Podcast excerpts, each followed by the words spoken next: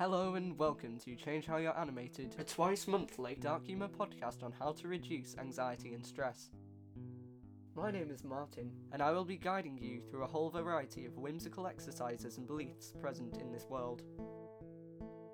In this episode, I will be discussing Stoicism, what it is, and whether it can be used to help reduce anxiety and stress. Right, let's begin.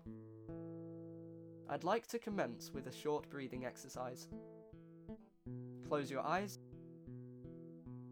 Relax your arms in your lap or by your side, whichever makes you feel most at ease. Breathe in slowly through your nose, gathering the clear air around you and transporting it through your body in search of revitalization. Follow this intake with exhalation, a drawn out response nearing a sigh as you extract the remnants of your conversion process undesirable to your veins and arteries. Feel your feet planted firmly on the floor. Experience the contact you have with the world and how impactful this allows you to be. Slowly lift each leg from the floor. Feel your instability rise. Control your movement. Recenter your balance. You are in control. Breathe in. Breathe out. You are always in control. Imagine you are a bubble, that you are no longer in contact with the ground because you are floating without aim high into the sky, passing first the birds doting on their young, then gliding higher in the airflow alongside the tips of trees that tower above skyscrapers. Do not forget where you came from, but there is no need to look back down at it. Breathe in and breathe out. You have left the ground now. You are floating. You are free. Allow your mind to think what it wants, as and when it wants to. You are your mind. And in order to reduce any stress and anxiety currently in your life, you must first grasp who you are and how you are thinking presently. Is it fear that you immediately face? Is it laughter? Maintain your steady, relaxed, and contemplative breaths. As your bubble reaches the height of a plane, there is no longer enough pressure to hold it together. Your bubble pops. Tiny droplet remnants of your ascension remain as you scatter. Lower your legs and regain your contact with the ground. Feel your feet planted firmly on the floor. You are calm. You do not need to be a bubble in order to achieve freedom. Freedom is dispensable to you at any moment you require it. Do not fear the bubbles shattering. This is your next stage. As you keep those deep breaths going, open your eyes. Feel the stress and anxiety weaker than when this began. You are relaxed and in control. Right, make yourself comfortable. So, just what is Stoicism? Accredited to Zeno, an ancient Greek philosopher from back in the days where thinking itself was a job that required only a small following of students to mentor, Stoicism started as a school of philosophy. Stoicism rose from the founding ideas and morals of the Cynics, not just a bunch of people who hate everything, quite the opposite actually where peace of mind with an emphasis given to living at virtue with nature and the surrounding environment was prominent. Now, schools are the place where ideas are born to die, one thought crushed by the truth, which later is revealed only to be a guess at fact, anyways. However, in those times, school was a place thriving with ideas and conflicting theories. Stoicism was a teaching that mused with the idea of avoiding deception and reducing life down to its core values. Of course, many people have this internal definition associated with Stoicism of an emotionless person, devoid of meaning and interaction, refusing at all costs to display emotion of any sort. This, as many things are, is a common misconception. In fact, Stoicism is mental training to decrease negative thoughts and futile dissatisfaction until they are almost eliminated, whilst building up positive emotions and thoughts into a cheerful little overflowing piggy bank. Stoicism does not have a defined end goal. That is not the point to its teaching. in many pieces of literature surrounding Stoicism, the exact opposite is true, stating that the best Stoics are those who are still developing their techniques in their own life, learning from any mistakes or slips, and then using this knowledge in the advancement of their cause. One of the main aspects present in Stoicism is the idea that in order to live a complete and meaningful life, you must first observe how you think, mastering any thoughts that claim you are dissatisfied and altering them to a more positive outlook. This may sound difficult at first, alien even. There are many jokes about Stoics, such as, a man set alight his Stoic friend's hair, but the Stoic replied in joy. This, of course, would not be the case. A Stoic, just like any normal individual, would run around the place screaming that their hair was on fire until a solution was found. The difference in mindset comes after the event during reflection. Where a less peaceful person would inflict blame upon their friend for having set their hair on fire, a Stoic would take it in their stride to find forgiveness and not to dwell on what is in the past. It isn't something they control, and they would maybe even reframe the situation to something more positive, such as, Now I don't need a haircut ever again, so I won't have to feel awkward in a barber's chair. Certainly, this is on the obscure and over amplified end of a Stoic's philosophy, but the idea applies in much a similar way. The idea at its core is no longer to search for happiness or meaning, but to create your own with what you are given. After all, each goal, once fulfilled, is just switched out for the next, and week by week you discover that your happiness does not always come from completed goals, because you are in the constant state of wanting more. Stoicism is an attempt to eradicate this, and by learning to make the things you already have into your goal, you will find that you can be happy without always having to strive for greatness. You still can put effort into goals, but you will end up happy every step of the way. You must learn that you are spoilt with what you have already, whether that be a working set of legs, the latest smartphone, or even just a place to sleep at night. You may want to view this as a bonus that many other people simply do not have access to.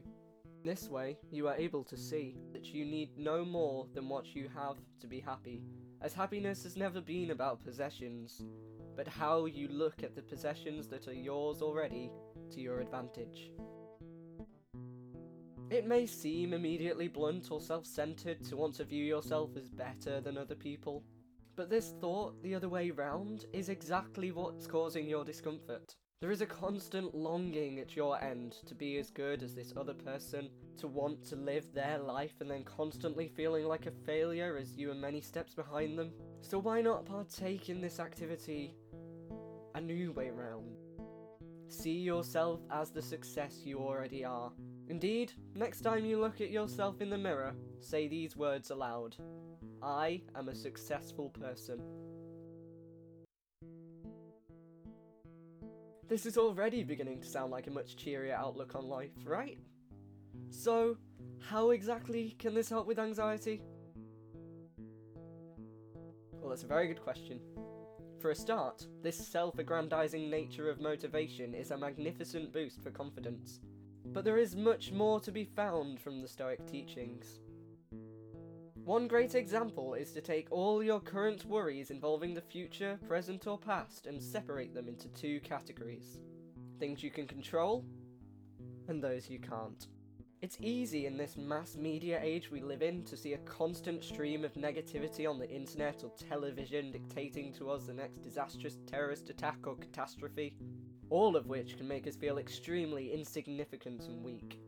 I myself fall victim to such worries, and it becomes difficult to find the motivation to live in a world filled with so much hatred and violence.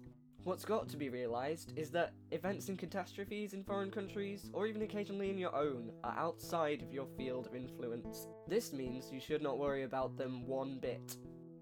They are completely out of your control. All you can do is influence what is within your field. Make the decisions that are right for you. Stand up for your beliefs, and you will be safe in the knowledge that you have done everything you can.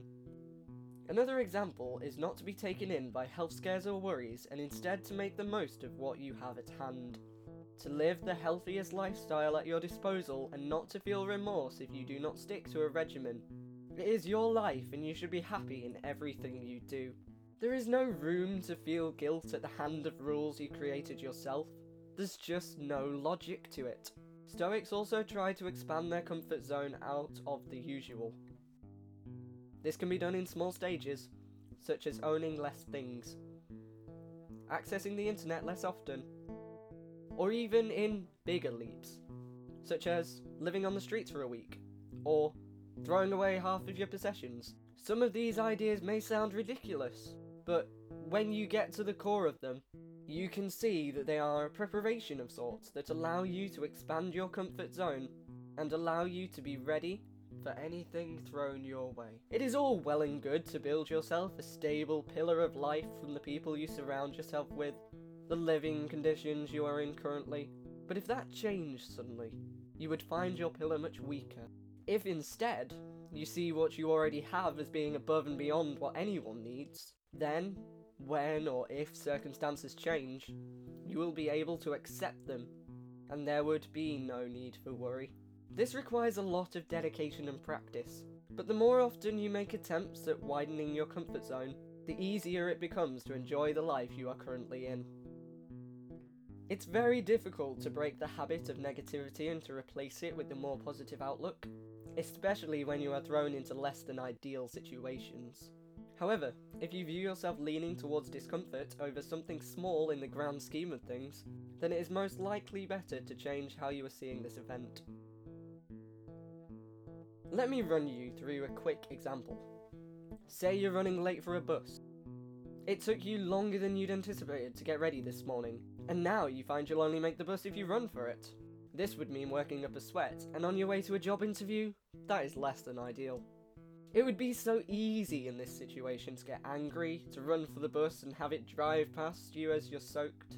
However, if you reframe this situation immediately, it can become much more positive. This gives you an example for what not to do next time. To realise that you should have woken earlier, and to learn from your mistakes. Also, the experience can also help you in the moment as well. After all, there's another bus in 20 minutes, and even though that will make you late to your interview, everyone has missed a bus at some point, so there's no point in rushing when maybe you subconsciously went slowly because you don't want the job anyway. It's easy to get angry at small things, but if you view them in a different light, you'll soon find it much easier to be positive. There's an extreme this could be taken to. Say you're insulted by someone.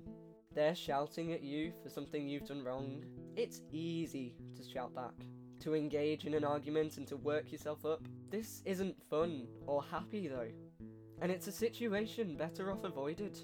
Therefore, if you look at this from the perspective of a Stoic, there is something quite profound. After all, there are only two things an insult could be. The first is that it's untrue. In this case, there's no reason to be affected by it whatsoever. You shouldn't take offence, as you are aware this isn't the truth. There's no need to argue with them over what is true or what isn't, because you shouldn't require their validation if all they're doing is insulting you. The second may be harder to grasp initially, which is if the insult is true. It will take time and dedication to achieve, but after some practice, it will become second nature to view this in a more positive light, as an aspect of yourself upon which you can improve. Say you were being shouted at for being late to the interview. Yes, you were late, and yes, you could have changed that. See it as something to improve on rather than something to argue about, and you'll be a step closer to the internal happiness at the heart of Stoicism. What you should take away from this, if anything, is that Stoics let their reasoning and logic outweigh their initial emotions, suppressing the outburst of others by changing the way they see the world and turning negatives into positives, or simply things to improve upon.